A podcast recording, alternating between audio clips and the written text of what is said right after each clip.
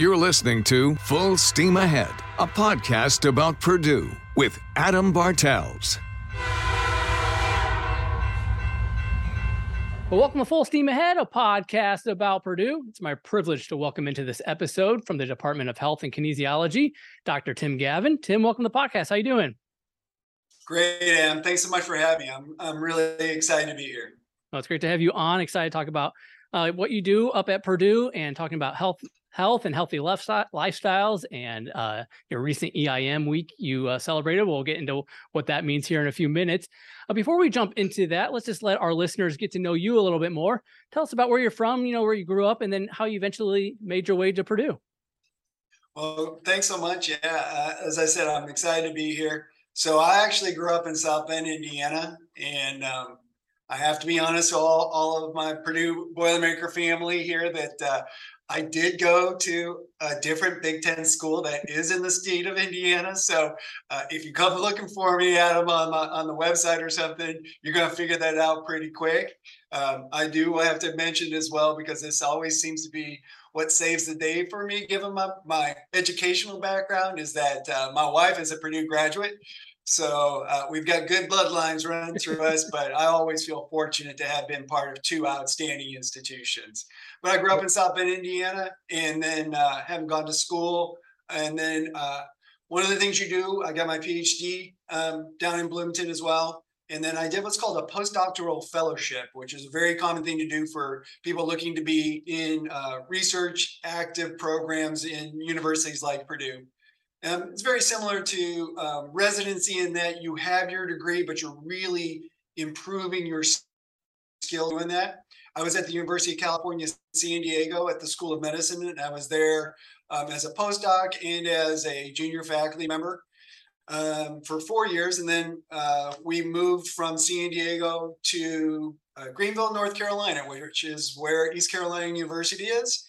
I was there in the Department of Kinesiology and at the School of Medicine for 12 years. And then this is now our 11th year here at Purdue and being back in Indiana. Wow. Yeah. Feel good to be back in the Hoosier State? It does. It does. You know, it's really great to be with people who understand basketball. Yeah, right, right. Yeah, you, you mentioned uh, growing up in South Bend. Does that make you a? Did you grow up an Irish fan then too? I did. yo. I have a family member who uh, my brother went to Notre Dame, and we grew up with that. That was just something um, that my family was always engaged in. We had season tickets to Notre Dame football, Notre Dame basketball games, and really got to, to enjoy it. And I would say my true love for collegiate athletics, and I love going to Boiler games and mm. um, going to seeing college games on TV and everything. Really stems from all those exposures that I had growing up in South Bend and spending some Saturday afternoons uh, on the north side of South Bend. Yeah. Well, while we're talking about Notre Dame, I guess I should, I want to make sure I gave a, a shout out and a thank you to uh, Greg Marguson over from the American College of Sports Medicine, who connected us uh, for this episode today. So shout out to him. I know he's a big uh, Notre Dame Irish fan as well. So we can, uh, we can look past those things uh, for the sake of today's podcast. I, and I appreciate you doing that for me. hey, my brother is my brother is an IU graduate too, so we have a a friendly brotherly uh, rivalry there as well. So it's well, all. Good. I'll tell you what's fun too is uh, my wife and I we have two sons. One's our oldest son's at Purdue, and our younger son's in Bloomington. So we always like to joke that the the the scales, the balances in the Gavin family have, have are not tipping any direction now. We're we're even keeled again. there you go. There you go. Got to keep it balanced. well, let's talk about you are a Boilermaker now, so we'll focus on that for today and talk, talk about your role as a professor at Purdue. Yeah, so I'm a professor here in the Department of Health and Kinesiology, but I also serve as the department head. So I have a couple of different hats that I wear: research, teaching, as well as uh, being involved in the the um, management of the department and trying to continuously move forward. You know, as, as even the full steam ahead. You know, I still remember when I um, came to Purdue and interviewed, and it was really thinking about how we use that, that analogy, right, of the Boilermaker and, and of the Boilermaker Special and the train and how that actually is propelling us forward. That's awesome.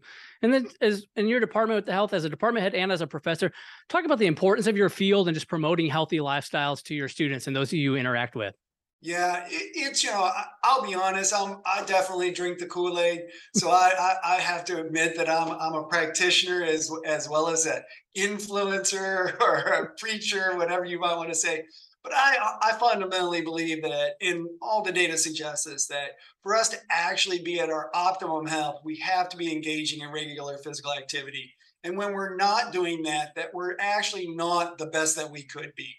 And it, it's a but it's a scale right? So we get we know people who are able to get adequate amounts of physical activity have much lower risk for many diseases, cardiovascular, metabolic, um, age-related diseases, neural diseases.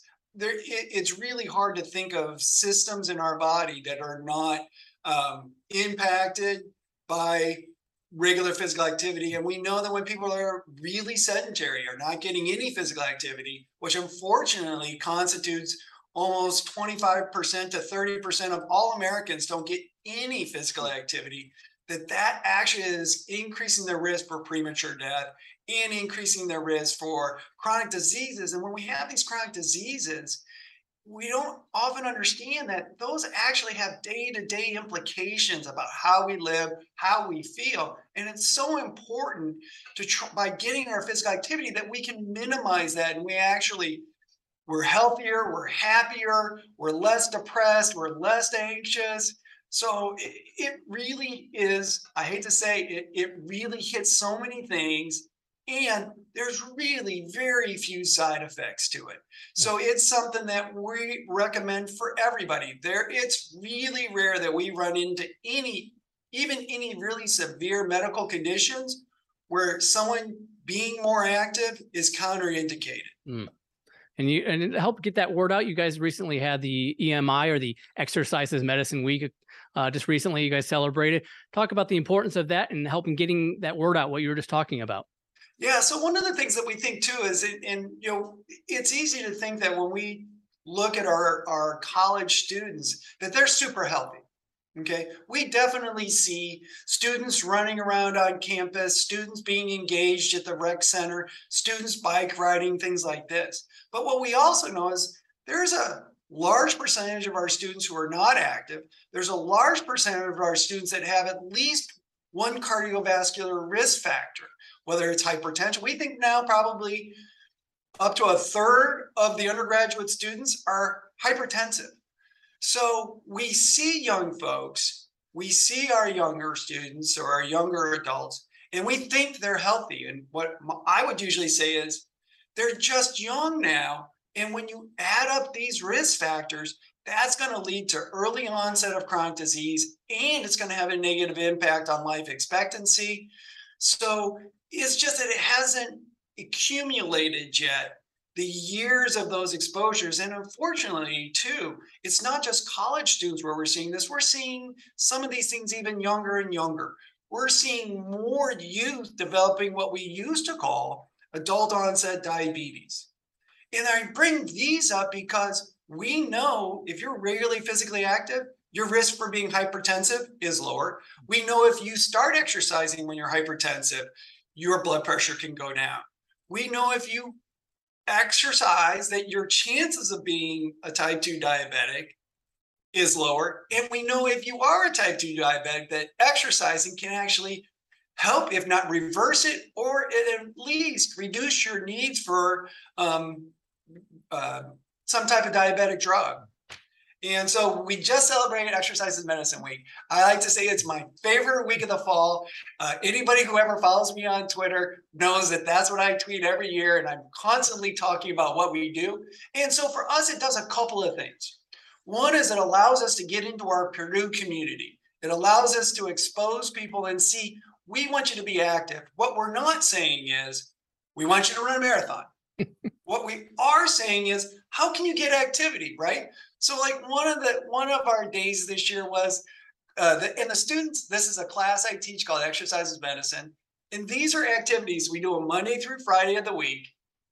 It's anchored by a couple of things on Wednesday. Uh, the dean of the College of Health and Human Sciences, Marion Underwood, she leads a mile walk around campus with our students. We pick people up as we go along. It's kind of like a train, awesome. right? We make stops along the way and we pick people up to help them get more active. And by being in a big group, what we're hoping they see is you can be social while you do this, and you can walking's a great activity. You you can come along, get some. So one of the things, in, if if my students ever caught a hold of this here, they would hear me say, because they know I say this all the time. People ask me, how much activity should I get? You should get some. If you're not getting any, getting some is better than none, and getting more than some is better. So if you're doing nothing now, if you can get some activity, you're going to get a lot of health benefits to it. So we do this week where we had different events. Um, we did blast from the past, and the students the students get to pick what they want to do, right? They get to decide what it is. They organize it. They decide where they want to do it. But we had things like hopscotch. Well, come and just hopscotch with us. Come and do some jumping rope with us. Those two things I could do. They also brought hula hoops, which I can tell you is not one of my better activities, but I try it, right? So it allows our students to think about ways they can engage their fellow Purdue students. And for us, the other thing we talk about too is this is your community. Hmm. You know as much about this community as you do any community, maybe even more so than what you know when you grew up. But when you leave Purdue, and I always like to talk about this too, I say, because you're going to graduate, I have complete confidence in that. You're gonna you're gonna leave here and you're going to be community members and you're going to be our advocates for how do we make policy changes that can lead to people getting more physical activity and you're going to be this advocate and you're going to be the person who's going to be doing what i'm doing right now with you which is advocating for all these things. You're going to have to be that person in your community so if you can learn to hear what we do at purdue and how you can do it in this size community now you can start thinking about how you do that when you now live in a larger city or you go to some place and now you have your own kids and you want your own kids to be able to be feel safe. Can they go to school safe routes to schools? Do we have complete streets where everybody can be active? Sidewalks bike lanes things like this. So we try and expose them to those things in class and then we try and get them to practice some of those things through exercise is medicine week that's, that's awesome. And talk about the response from whether it's your students or just the, like you mentioned, just picking up kids around the campus as you guys are doing those walks. Just talk about the response you've gotten from the, the student body. Well, the student body, one, sometimes we get great responses. Uh, so sometimes we get some interesting looks. Usually that's what when someone like myself is actually doing the hula hooping. but it's our students, and what our students realize too is sometimes you just need to engage someone. Mm-hmm. And many times our student, the students, uh, the students in my class will engage with the students walking past them, and you can see them like like they're like, "I'll do hopscotch," and it allows them to think about times, and it's really trying to relate to. There's different things, right? Different ways you can be active. So we had a push-up challenge one day, right? How many push-ups can you do? Who can do the most push-ups? Things like this. We had another day where we had our Dean Walk, but that was also when we did our EIM walking challenge. Mm-hmm. Okay, so there's uh, probably about 10 or 15 universities that we get together and try to challenge each other over the month. Everybody picks a day, and you can have any of your faculty, staff, students, alumni, Purdue people log their walking miles. So I don't want to brag. but we we had people tell us and we logged 622 and a half miles of walking that day and we were competing with one of our big 10 peers penn state and i i'm not trying to brag but one of us had four times more walking miles that day than the other institution and the one that had the most was us but i'm not bragging hey, it's okay sometimes, right? We gotta we gotta take our wins where we can get them, right? well, you know, it's it's all of that's good. I think that's one of the things that you know we talk a lot about, and, and I'm I love athletics, as you know, and so when the Boilers are playing, oh, I'm rooting for the Boilers to win. But one of the things that we definitely have in athletics is we try and work together, right? Yeah. The Big Ten Academic Alliance, our partners across the Big Ten. If we can do something that will help your students be more active, help them lead healthier lives. We're happy to share what that is. And we have our colleagues at Penn State. We go back and forth and we talk, and they'll teach in my class, I'll talk in their classes. So it really just trying to say, like, hey, this is different ways to think about trying to achieve the same goals, which is we want our students to be healthy. The other thing we know too is if you pick up good habits when you're young, you have a much greater chance of practicing those habits when you get older. And we also know people who have good habits as parents pass those good habits along to their kids. And that's very true with physical activity as well. That's awesome. I'm glad you mentioned that. And uh, to follow up with that too, and you kind of touched about this a few minutes ago when you're talking about just getting some, just getting some tips, you know, for somebody who might have kind of maybe was an athlete in their past or whatever, and just maybe a little overweight now or just discouraged or where to start. Is it just as simple as, hey, get out and go for a 10 minute walk and then build on that for the next day or next week? Uh, and would you add to that? Or is it as simple as, hey, just get out there and, and start somewhere and then go from there? That's exactly it, right? There, we can, as a scientist and as someone who's interested in clinical science and, and how we use exercise truly as medicine or how it really helps, we have interests on what's the best prescription, how much gives you the maximum dosage and the biggest benefits. But at the same time, doing something has benefit. Mm. Recent study came out talking about every 2000 steps helps you. Mm. So if you go from 0 to 2000, right? And it's really easy for many of us. I think my students are usually surprised. We talked about this in class when we talked when we talked about this study that said every 2000 steps up to 10,000 mm. has benefits for you. I said, I came into class. I said, I parked right outside the building. I walked in. I currently have 100 steps for the whole day or some really tiny amount. And the students are like, well, I have 7,000 already. well, that's what you get when you're walking around the West Lafayette campus. Mm-hmm. But I don't do that much walking because I have a, I'm, I have a job. Mm-hmm. So really trying to get folks to say, do something. You know, mm-hmm. of course, what we really want you to do is we want you to get more activity, higher intensity. We know more activity has benefit. Mm. Higher intensity of activity has benefit. Walking is good. You can walk faster. There's we know that there's a greater benefit to that. Hmm. The other piece too that not to lose track of is that we also want to make sure that we have muscular strength. So I mentioned earlier we did push-up day, which for college students is pretty easy. Um, not everybody can do a push up. Not for a 41 year old overweight man. No. well, but it's like doing things that also allow us to keep our strength. As we get older, our strength losses have a really negative impact on our quality of life, our ability to do daily tasks. And it doesn't have to be, I have a gym membership. It can be weight, right? So even if you're doing squats where you're just using your own body weight, or you have a couple, you know, we talk about do you maybe a couple of cans of soup in your hands or some small barbells or something. But what you're doing is gaining strength, hmm. and that's going to lead to better overall health and better maintenance of daily activities. So yeah, even a little bit of each of those is going to give you some benefit.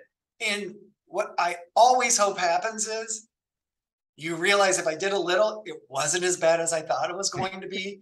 And maybe I'm willing to do a little bit more. Yeah. So if you walked around the block this week, let's do two blocks, maybe, you know, in a little bit of time. Yeah. But we also worry about, and I want to mention this too, is that we also worry about there's a lot of our fellow citizens, citizens of the state of Indiana across the country who struggle with having communities where they feel safe being active or where they have good access to parks. And so it really is takes a whole team approach, mm-hmm. both from the local all the way through the state and the national levels, to help us be able to build the communities we want where people can get their physical activity, where they don't have to drive places to be able to be active. Yeah. So the more we can do those, the more we can invest in communities and build communities that are complete that allow everybody to engage in physical activity is going to give us by far the biggest biggest bang. Yeah, for sure, man. That's some really good stuff, Tim. Um, touched on a lot uh, as we're kind of wrapping up here. Anything I haven't asked that you also want to mention?